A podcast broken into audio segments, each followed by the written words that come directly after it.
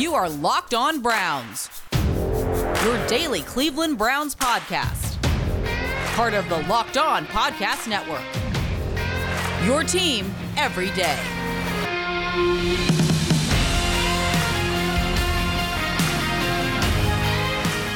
Welcome back, my friends, to the show that never ends. Your daily delivery of all things dog pound. LGB on the LOB, Locked On Browns. Brought to you by the Locked On Podcast Network, your team every day. Always appreciate everybody for making Locked On Browns their first listen. Day in, day out, whatever podcast platform you are using. Make sure you're following, subscribe to the Locked On Browns podcast, five star ratings, written reviews. Uh, I'm going to continue through here. Uh, obviously, we ran a little long yesterday, so we're going to cover Sunday's games. Um, you know, I mean, obviously, everybody wants to talk a little bit about, you know, what quarterback options could be available for the Cleveland Browns. We're getting that a little bit. We got some listener questions as Pete Smith from Sports Illustrated in for the ride here today. Um, I guess you know, start here. Uh, Rams, Bucks. Uh, Pete, it certainly had a feeling of probably a Super Bowl win we've seen from Tom Brady before. Um, you know, the Rams a lot cooking early. Uh, four fumbles, four fumbles will doom you in any football game as far as making it close. But I had to feel Pete towards the end and the way it essentially closed out that as much as it felt like the Rams were doing everything they could to basically, you know, choke it away. I think Tampa Bay felt once they tied it that they were so overly confident that this was going to be a game that was decided in overtime. And it basically backfired and blew up in their face. Obviously, as Cooper Kupp beat, uh, you know, obviously one of our favorites, Antonio Winfield, deep, uh, leading to a chip field goal. Rams headed to the NFC Championship at home against the 49ers. Uh, yeah, I mean the biggest thing with that was the Rams couldn't close. They they they just they their offense struggles to hold and protect leads. And getting Cam Akers back was a massive deal. Unfortunately, he was part of the problem with Mm-hmm. two of those fumbles, including the one before the half. Uh, but the the Buccaneers defensive line is really good at stopping the run. And aside from a couple little cutback runs, they weren't getting anywhere. So like the possession that led from the very end of the third quarter into the beginning of the fourth quarter took like 15 seconds off the clock. They just can't do much with that. And it kept giving I think they started with 12 seconds, and I think they punted with 14:51, something ridiculous like that. Yeah. they they they don't have the ability to to really protect the lead. The Rams are usually more comfortable um you know coming from behind or if they have a lead it's largely just by virtue of the fact that their defense is dominating. In this case, uh the game had, had sort of worn on long enough that Tom Brady and, and company were and Leonard Fournette and Gronkowski who had a, a weird amount of receiving yards in that game were able to make plays and ultimately score points and and kept uh, reducing the the the the uh, lead. And uh, then you saw Sean McVay do a bunch of confusing things in terms of play calls that that weren't working, and they it, it just seemed like they were doing everything they could to to sort of ruin the game. And then you get into the situation where it's tied, and for whatever reason, um, I, I know it's sort of in vogue this year to like blitz on like third and long. Obviously, you know, this is something that that Joe Woods does quite a bit uh, in an effort to get the ball out quicker. But there is a point where it's just begging yourself to get beat. I mean, they clearly thought if they could blitz Stafford, he was going to hold the ball or something, or or it was going to blow up. And instead, they run cover zero. The safety is uh, Antoine Winfield doesn't appear to know uh, that it's coming, and even if he does, I'm not sure he could have stopped it. Uh, they just go right over the top, and it was like just bizarre that you didn't do something like you know Joe Woods got criticized for this last year when he just basically ran cover four against the Chiefs all game, uh, a true cover four just to keep everything in front. And and we saw multiple times on Sunday teams that just insisted on uh, basically gambling in that situation and it completely backfiring. Uh, it was uh, it was an incredible game, sort of relief for Matthew Stafford, who played pretty well throughout. Um, but it confirms every suspicion you have with the Rams as they prepare to go play the 49ers again. Uh, and maybe for the Rams, you know, seven times the charm in that respect. Uh, biggest takeaway for me, if, if I'm Tampa, if there's one player that's not beating me in that situation, it's got to be Cooper Kupp. And it was two. It was two receptions. It wasn't even a long one. It was the one that got him in, the, you know, got him in the position to throw to the long one. Uh, Cooper Kupp, obviously an incredible year, no way around it. Uh, he is the engine that essentially makes that Rams offense go. Uh, I do think for McVay's sake, look, I mean, you have to understand sometimes things aren't working. I understand there's a you know a book, a recipe. If you have a big lead, what exactly you're trying to do. Um, but look, I mean, when you're getting to this point of the season and the quarterback play that is there, you know, you got to understand you can't give these guys three and four drives to get 17, 21, 24 points because they're totally capable of doing it. Uh, and you know, you basically shut it down a little early. You know, in most sequ- in most instances, it's really, really difficult to get it ramped back up. Luckily for the Rams, they were able to do so. And for Matthew Stafford, obviously an opportunity that you know a lot of people felt you know he should have been certainly closer to as far as his abilities as a quarterback. You know, trapped in that situation in Detroit for as long as he was. Um, we'll see. Uh, yeah, for me, kind of a guy I'm kind of pulling here for. I always thought Matthew Stafford has some incredible talent. And, you know, we'll get to see if he gets to take it, you know, not only to this step, but hopefully, you know, maybe possibly to Super Bowl playing at home, which would be, you know, interesting in and of itself. Pete, real quick here, just this one. It seems like these talks have really died at the end of every season the last couple of years, but it seems this year they're maybe being brought up a little bit more than normal. You think Tom comes back one more time? Yeah, um, I think it has everything to do with uh, how viable he feels that team is, and and I don't see any reason that they can't sort of keep the band back together.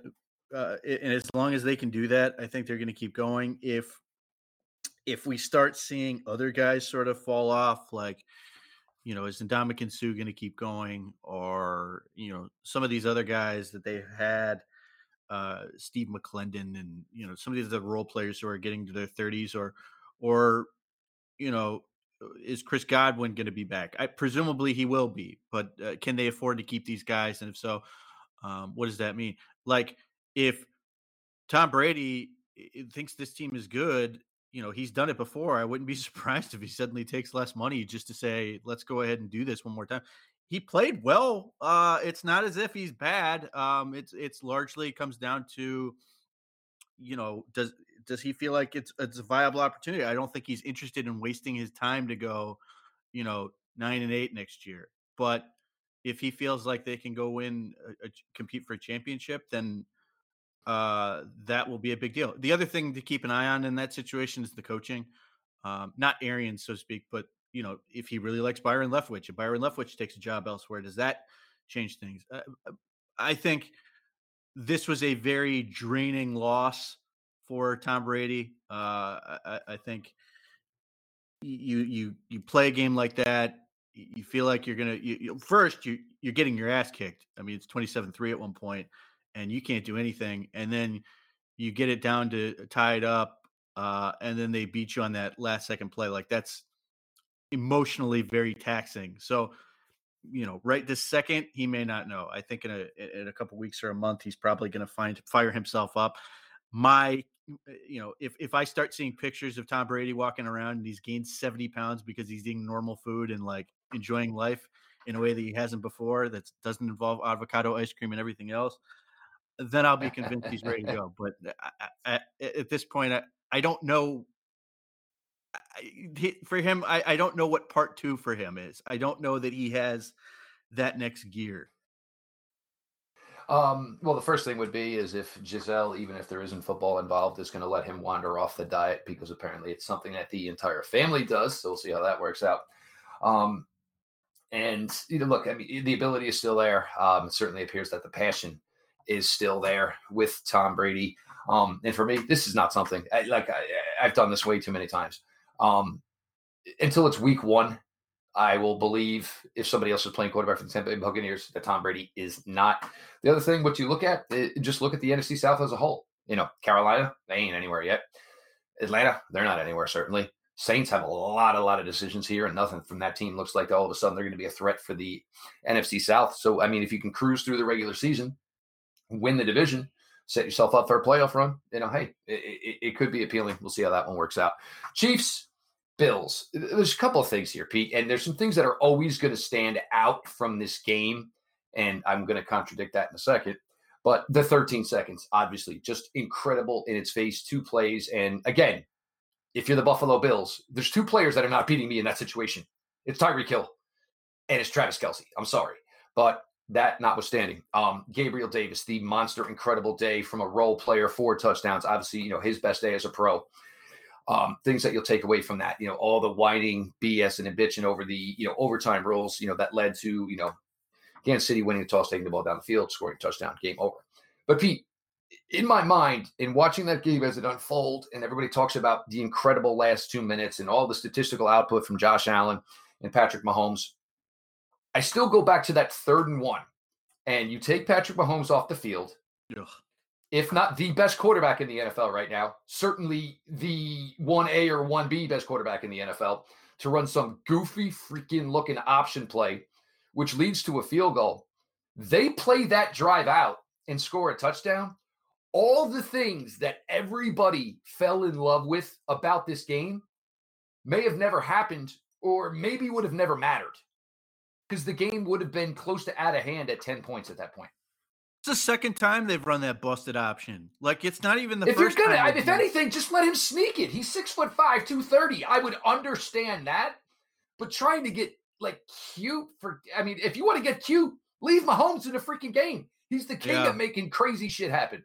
Uh, dick motion with that back, something. But yeah, it, it just it, it it's frustrating from the standpoint that Mahomes had literally been dominating the game with his legs.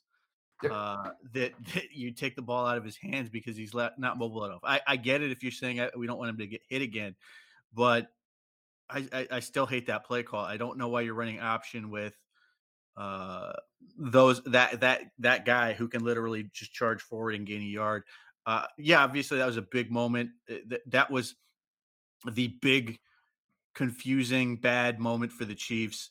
Uh, 13 seconds left. I, I, I don't understand why anyone is running man coverage with two safeties over the top. I don't really don't understand why you're running man coverage with two safeties over the top against this team. Uh, they didn't have the athletes to keep up. Um, this is uh, exactly why you'd want to run that soft four just to keep it in front of you, get the guy on the ground. But you gave him a, a, a you gave them a pretty free release. He gets uh, he gets separation going across the middle, and then the safety has no chance. Like, and it it, it's just a recipe to lose, and it and it just drove me nuts. Uh, see that I, I really don't know why you know like teams run this defense at all at that level uh, unless you just have an absolutely dominating advantage, which you clearly didn't have in this game. Maybe if Tre'Davious White uh, was healthy and in that game, there, there's more reason to do it. But uh, they man coverage against some of these offenses you're seeing in this league is like just a, a good way to get killed. Uh, it's too easy for a quarterback like Patrick Mahomes, and you've got speed of that caliber. Uh, I, you know, my biggest thing with this game was the the quarterback play was obviously magnificent, but like an all timer shootout. But the thing that kept frustrating me was neither team had any answer to try to create pressure on on these quarterbacks. And what I mean by that is they all their pass rushers are slow. They have no like the the Bills have no one that could really chase down Patrick Mahomes, and he obviously did a couple of, of, things where his his feet were incredible, and he made some guys miss and stuff that were just like Fran Tarkenton, but you know, way way way faster. But at the same time, like they went into the draft this past year, and they drafted uh, Gregory Rousseau, and they drafted Carlos Boogie Basham, two big pass rushers. They don't have any speed to sort of come off the edge and, and like really chase them down. And you know, this is something that and obviously, you know, the situation was different with all the injured linemen that the Chiefs had that year. But like the thing that Tampa had that they could do is send Devin White and Shaq Barrett, who are fast enough to cause problems. And even just, I, I understand what the result of the game was because the Steelers have no secondary or linebackers, but TJ Watt is you know a superstar, but he also is really well suited to play that style of, of football and created a bunch of problems for them. Uh, that same defense, the Steelers defense, uh, was able to beat the Bills week one. Like, I, I, not everybody gets to have a TJ Watt. You don't all get to get uh, some of these other superstar athletic guys. But the fact that you have no guy who can sort of really run and chase like that, to me, when this was a foreseeable outcome, like I think everybody was pretty convinced that the Bills and the Chiefs are going to run into each other at some point with the season on the line. And neither team, I mean, Melvin Ingram was great in that game, but he was too slow. Frank Clark was utterly useless in that game. Uh, and I understand, you know, Josh Allen is enormous. That's part of the problem. But they have nobody at, at, at the first two levels of the field that can really give them give him a problem. And you allowed them every bit of comfort to just take their time and pick uh, pick the defenses apart when they didn't see it immediately. So, um, I, I, so obviously everybody's takeaway from that is like nobody has a quarterback can can do these things, and on the face of it, I agree. Like you're not going to get better play out of anybody than what you saw in that game, but it it's also telling to me that some of these defenses just do not have anything that like is is built to to defend these teams and I think you're going to see, uh, I would assume, I mean, the Steelers are good at it. The Browns have at least tried to adapt. There's other teams that have done a better job of being able to gr- create sp- speed off the edge. Uh, and I think that's going to be a premium this offseason. Uh, obviously, Micah Parsons was a big deal. Uh, like looks like the next LT.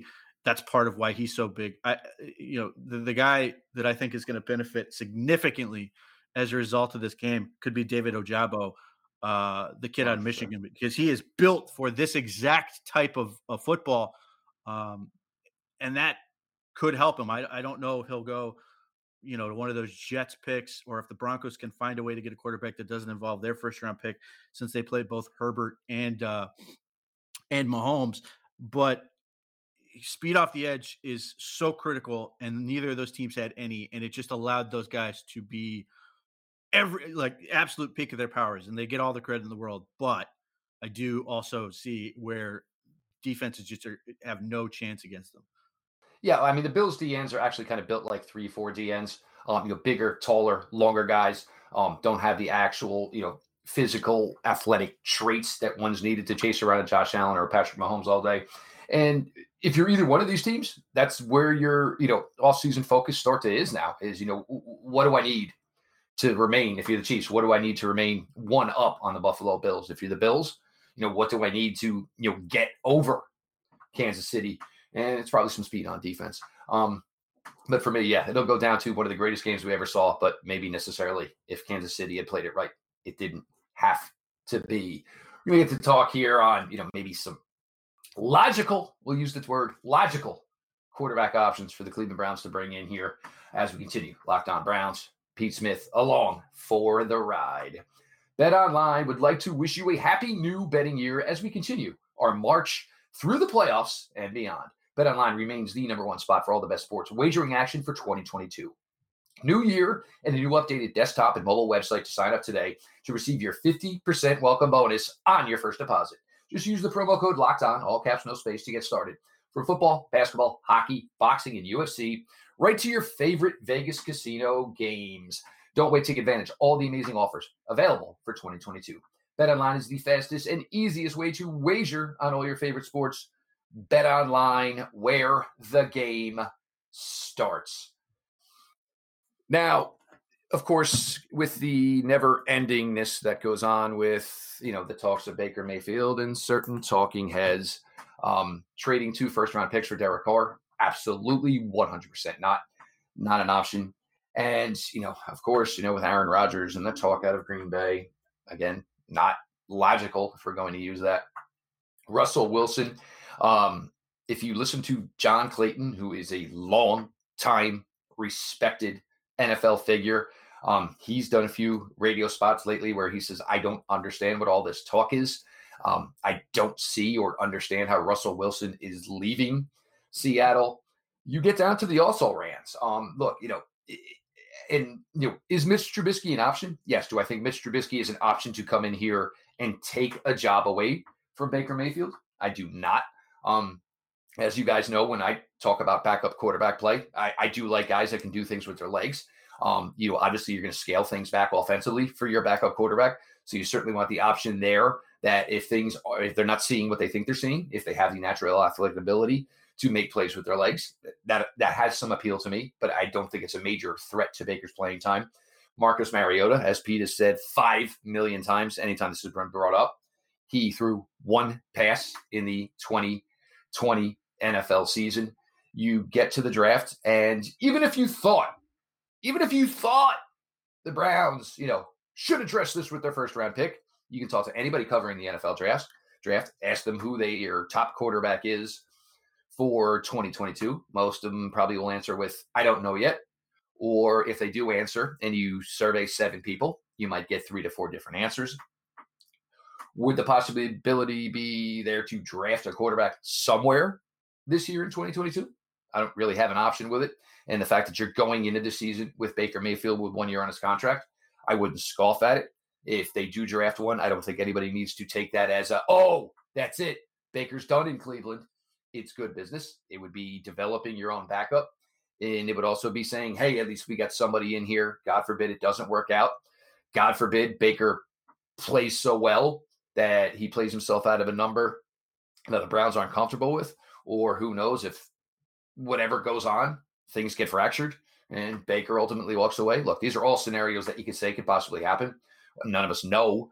But where is the realism, Pete, with talking about you know what's going to finish out the Browns quarterback room for the 2022 season?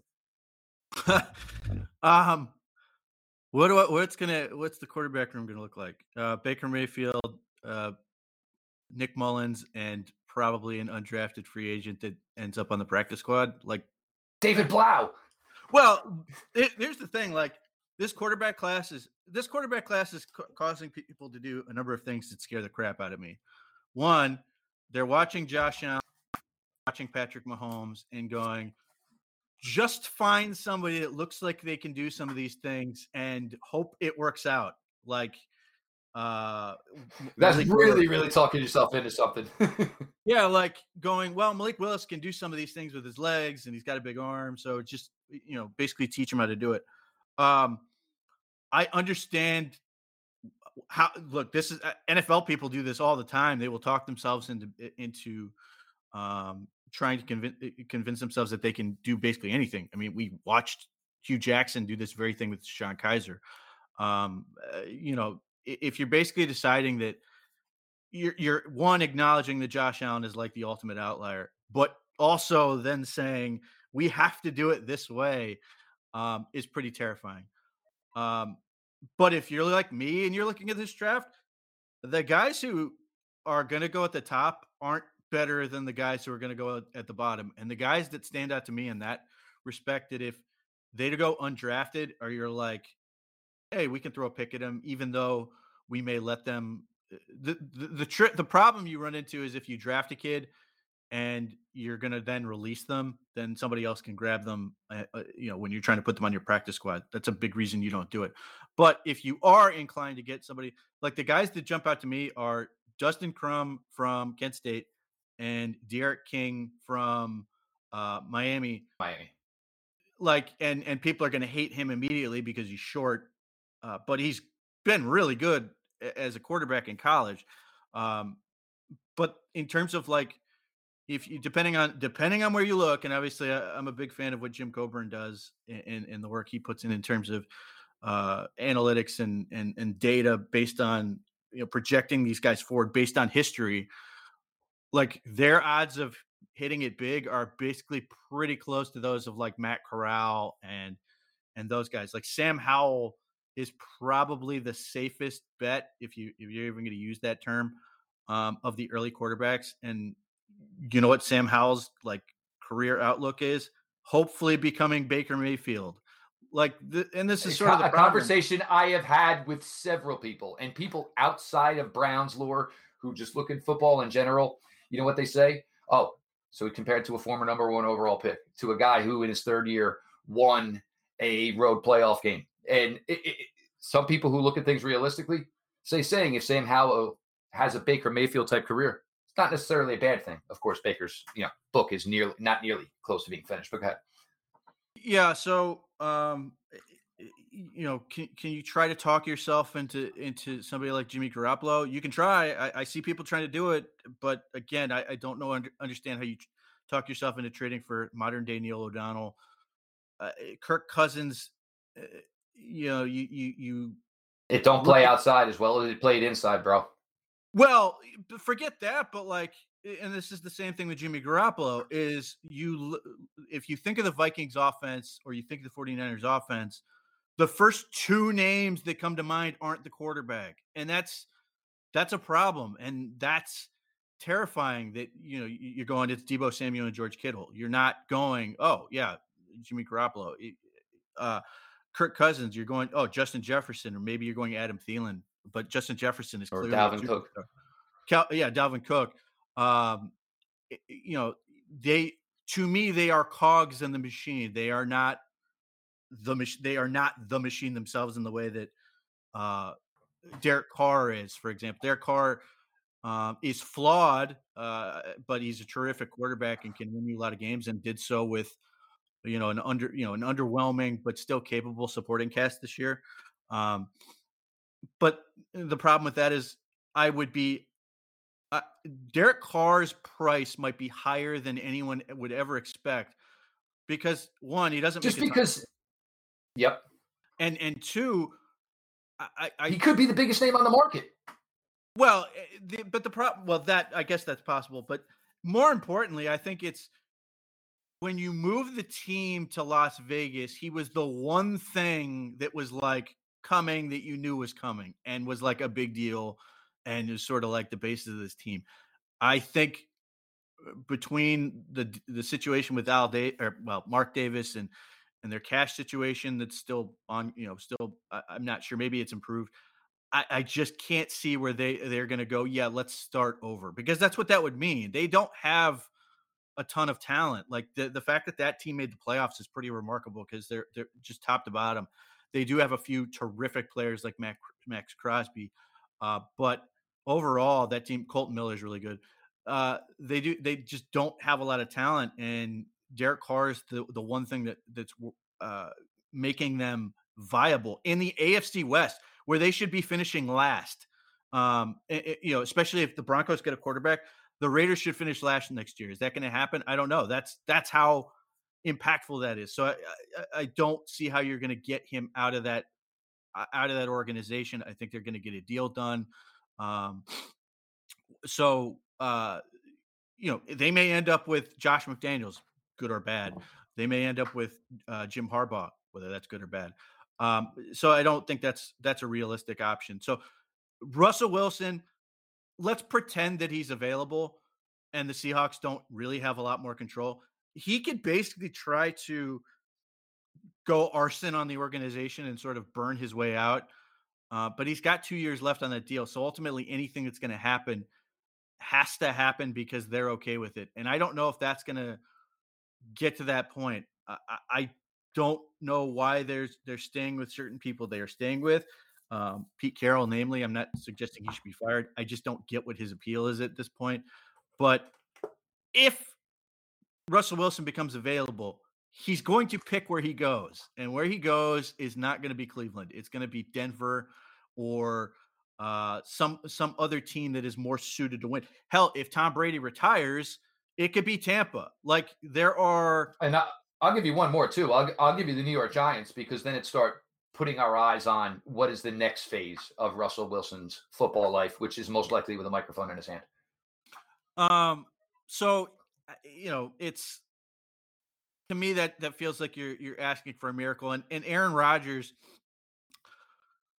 one, he's going to be extraordinarily picky on where he goes. Uh, two, it does seem like Davante Adams is a package deal, which in that case, you're sitting there. If you're the Browns, you're going hell yes. But ultimately, I don't know how he what how how he comes to the conclusion that um, this is the place for him. I also don't know if that would work. I, I I I feel like he has to stay in Green Bay because no one else can stand him. Like there is this element with him that I understand he's a, a terrific quarterback. That final that playoff game notwithstanding, uh, but I don't know if he is going to like get through a year with anyone else. The, I don't know a team that's going to make it sort of work for him, and just like who he is, and he's he's a pain in the ass, and no doubt. And and and I know everybody's going to be like, well, if he's winning, we'll deal with it. But if they're not, or if it's like, you know, becomes a really contentious situation early or things start to go badly, I, I just don't know. So ultimately, as much as I, I think it's going to be uncomfortable, I think Green, uh, I think he knows just how much he can get away with in Green Bay, and he knows that he can basically dictate terms to Green Bay, which are really all he wants. Like if Aaron Rodgers goes and says, to the, the organization, yeah, I want a dome. It's going to be up in a week and a half. Like that's how much power he has, and he doesn't have that anywhere else as much as he might want to. And so, I, I just don't see a, a, viable alternative. Ultimately, I think what you're going to end up with is Mayfield, Mullens, and some third guy who's not really attached to the, the roster, but is sort of there. And they're going to play this out in 2022. They're going to build up the the roster around them, which I I, I, I don't know how anyone can look at this and not go, "Oh my God, these receivers were really bad for him." Even when they had Beckham, they were really bad. Donovan Peoples Jones was the best receiver on this team this year. Rashard Higgins was arguably the best receiver on the team last year. That is not like the perfect situation that people want to make it into. They're like they are really hurting. And I know all these people are posting numbers about how Baker Mayfield's failed in all these situations. And maybe that's who he is. But ultimately, I still come back to the fact that you're watching these playoff games and you're watching superstar receivers or or at least guys who can make plays make a big difference. And the Browns don't have those guys. I, I think, you know, David Njoku is still sort of on the cusp of what he can be. Harrison Bryant can be a really nice player. Donovan Peoples Jones can be a really nice player. But this is going to be the crusade of this offseason is getting a wide receiver room that is going to actually make a difference in the way that some of these other teams are. And the Browns don't have anything like what the Bengals have or what uh, Buffalo has, or, or, you know, they're not in the same Kansas galaxy. City. Yeah, Kansas City. Eh, it's just, it, it's not even close. And that's going to be the crusade for this offseason. And if Baker Mayfield fails, if he gets injured, if he just is okay, then that's probably going to be it. But um, that to me seems to be the play here. And the one thing that continues to stand out to me are um, one, NFL people still believe in Baker Mayfield a lot more than like fans do, like and and analysts do who are um, trying to try, trying to make a name for themselves or whatever. And some of them generally believe what they're saying, but um, the other part is the teammates thing just continues to come up and how much they like Baker Mayfield. Now, they could be wrong, but we've net one, we never heard a peep about Case Keenum or anyone else last year, which frankly surprised me that we didn't get somebody going, you know, we'd probably be better off with Case Keenum, which says a lot about where they this team that the quarterback play was that Mayfield was still the best option uh, while injured, um, and then just the way that his teammates even now in the offseason, you, you you see Greg Greg uh, Greg uh, Newsome pop off uh, in defensive yep. quarterback. You see some of these other guys that just like are not interested, in, and maybe it's just a I can pick on my brother, you can't type situation but it sure. just seems like we're getting to way past extracurriculars in terms of how much they think uh, of him and what he can be. We'll see. And, you know, the other part that you have to sort of believe is that Kevin Stefanski is apparently lying to lying to you for about 16 weeks in a row, um, which I, I have never seen a more straightforward and honest group run this team. Um, maybe it's a, a, giant con, but they tell you what they think. Uh, most people just don't like hearing it and, and assume it has to mean something else. Well, and the other thing is, it, doesn't even look like these guys, and, and, this would maybe what you think. I mean, when you talk about Ivy League type of people, I don't think they have BS ability. You know what I'm saying? You know, because they're such an intelligent group, like it's almost like they don't have the time for the BS. Um, but for now, I, I I just don't see how any of these scenarios play out where eh, eh, you know Baker Mayfield controls his own destiny as far as being quarterback one for this team for 2022. So if you don't like it, you don't want it. You show me a scenario how it plays out because I, have done it a million times. I, I, just don't see how it works. We got a couple of questions here. Actually, we got one maybe that we'll ride out here, which actually is a pretty good one. I'm going to roll with that here. Jeff Lloyd, Pete Smith, your latest locked on Browns. Hey, Browns fans, this is Jeff Lloyd with an incredible app everyone who buys gas needs to know about. Get Upside. My listeners are earning cash back for every gallon of gas every time they fill up. Just download the free Get Upside app in the App Store or Google Play right now. Use promo code Touchdown for 25 cents per gallon or more in your first fill up. Cash back. Don't pay full price at the pump anymore. Get cash back using Get Upside. Download the app for free. Use promo code Touchdown for 25 cents per gallon or more on your first tank. Some people who drive a lot are making as much as two to three hundred dollars a year in cash back, and there is no catch. Cash back gets added right to your account. You can cash out anytime to your bank account, PayPal, or an e-gift card for Amazon and other brands. Just download the free Get Upside app. Use promo code Touchdown to get 25 cents per gallon or more cash back on your first tank. Again, promo code Touchdown. Pete, there are some questions here, and this actually was a good one here. So this could probably actually just take us home right here. If something happened and David Njoku is not re-signed, free agent, tight ends, and Pete, first off, there's a name here you've always been infatuated with, and we spoke a ton about him over the years, Mike Gesicki. Um, another one that appears pretty interesting to me, OJ Howard, Tampa Bay. Um, we'll see how it works out. Obviously, if no Brady, most likely you're talking no Gronk, um, who is a free agent, but stop, that's not happening. Uh, CJ Uzomah from Cincinnati, who showed very well over the last couple of years. Eric Ebron, always been more of a receiver than a blocker, so I'm not sure if that's going to work. Uh, Robert Tonyan, who's uh, you know obviously had you know some time being one of you know Aaron Rodgers' dues. Evan Engram is a free agent. Looking at this, Pete, and I'm not saying they're world beaters, but this is oh, and Blake Bell. I mean, if you want that, I mean, we could take the ball out of Baker and Mayfield's hands. But just glancing at it, Pete, this isn't actually a terrible tight end class, possibly that could hit free agency.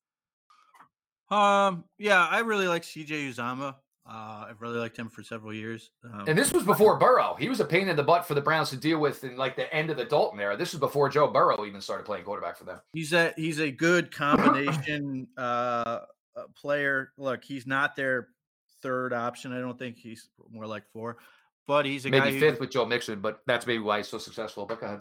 But he blocks well, and he makes some key catches that just sort of they sort of add to the the the, the offense that sort of go. Uh, and we have to deal with this guy too. Um, so I'm a big fan of that type of player. I think the Browns would be a fan of him.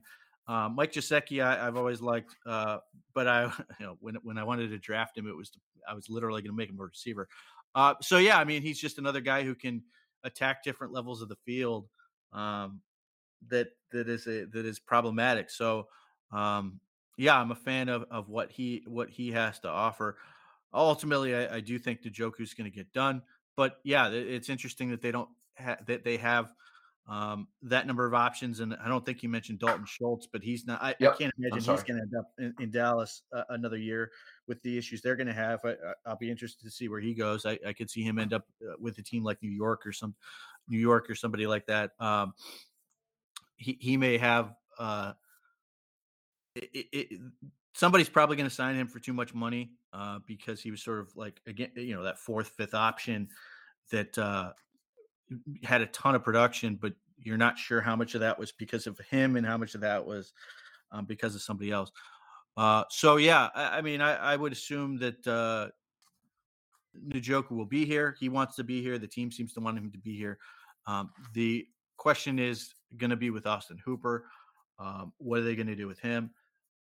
And if, if they were to cut him, do they have the sort of balls to go out and try to sign one of these guys to replace him?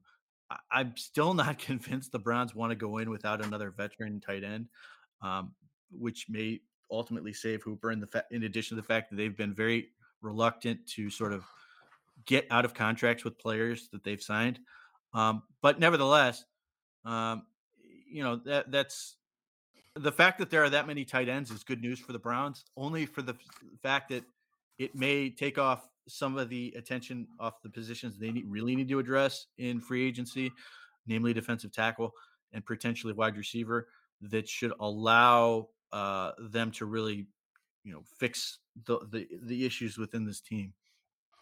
Uh, there's work to be done. There's no question about it. Um, you're looking at possibly needing maybe two starters at the defensive tackle position. Uh, Jadeveon Clowney re-signing in Cleveland it saves a huge, huge, fills a huge, huge hole. Um, but I'll be honest. I mean, that's great, and him and Myles Garrett are a great duo. But there is nobody on this roster at the edge position. I probably want back after that. So you're talking a way of finding two more at least. You know, if it's both through the draft, one through the draft, or you go another Takk McKinley route type of signing. So you have those questions there. You know, where are they in their confidence level? Can they get MJ Stewart back in the house and consider him the third safety that Joe Woods loves to talk about and has always loved to talk about playing three safeties? Ronnie Harrison, I think his time here in Cleveland is over. Uh, wide receiver position, you're talking two. You're talking two minimum, most likely three. Um, you know, you're bringing maybe in four, five in the training camp to battle everybody out um, to see you know where that position falls out.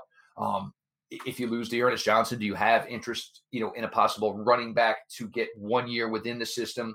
As you think most likely Kareem Hunt would move on after the 2022 season. I certainly have questions there. Uh, the tight end position, it, it is it, it is interesting because you have Austin Hooper making money that he's necessarily not earning with David Njoku about to be a free agent. You know, how does that work? How does that fall? I mean, all intents and purposes, it seems everything David Njoku's saying. And as far as moving on had an original agent, moved on to the money agent, moved away from the money agent. Um, makes you think that obviously he has some thoughts and aspirations to make this thing in Cleveland go further, and we're more than okay with that. Um, you certainly have, you know, the thought process of, you know, how does the whole Jack Conklin thing work out, and we'll see how that goes out. It's going to be interesting. Um, you know, obviously, you know, we get started, uh, you know, Senior Bowl practices, those types of things, All Star game circuits underway um, leading up to you know combine, leading up to free agency, leading up ultimately to the NFL draft, and we'll be here every damn step of the way, talking, walking y'all through it. Pete Smith from Browns Digest, sportsillustrated.com. Make sure you check out all the content for Pete and the crew over there. Uh, make sure you're also checking out, for Pete's sake, the podcast. Pete, Nicole. Hopefully, Nicole will be back in the saddle this week. You get a great episode from those two. Uh, make sure you're following at underscore Pete Smith underscore myself at Jeff underscore LJ underscore Lloyd. Show itself, Locked On Browns, follow back account. DMs are open. Um, appreciate everybody who makes Locked On Browns their first listen day in, day out. Make sure you're following and subscribed. This has been your daily delivery of all things Dog Pound. LGB on the LOB. Let's go, Browns.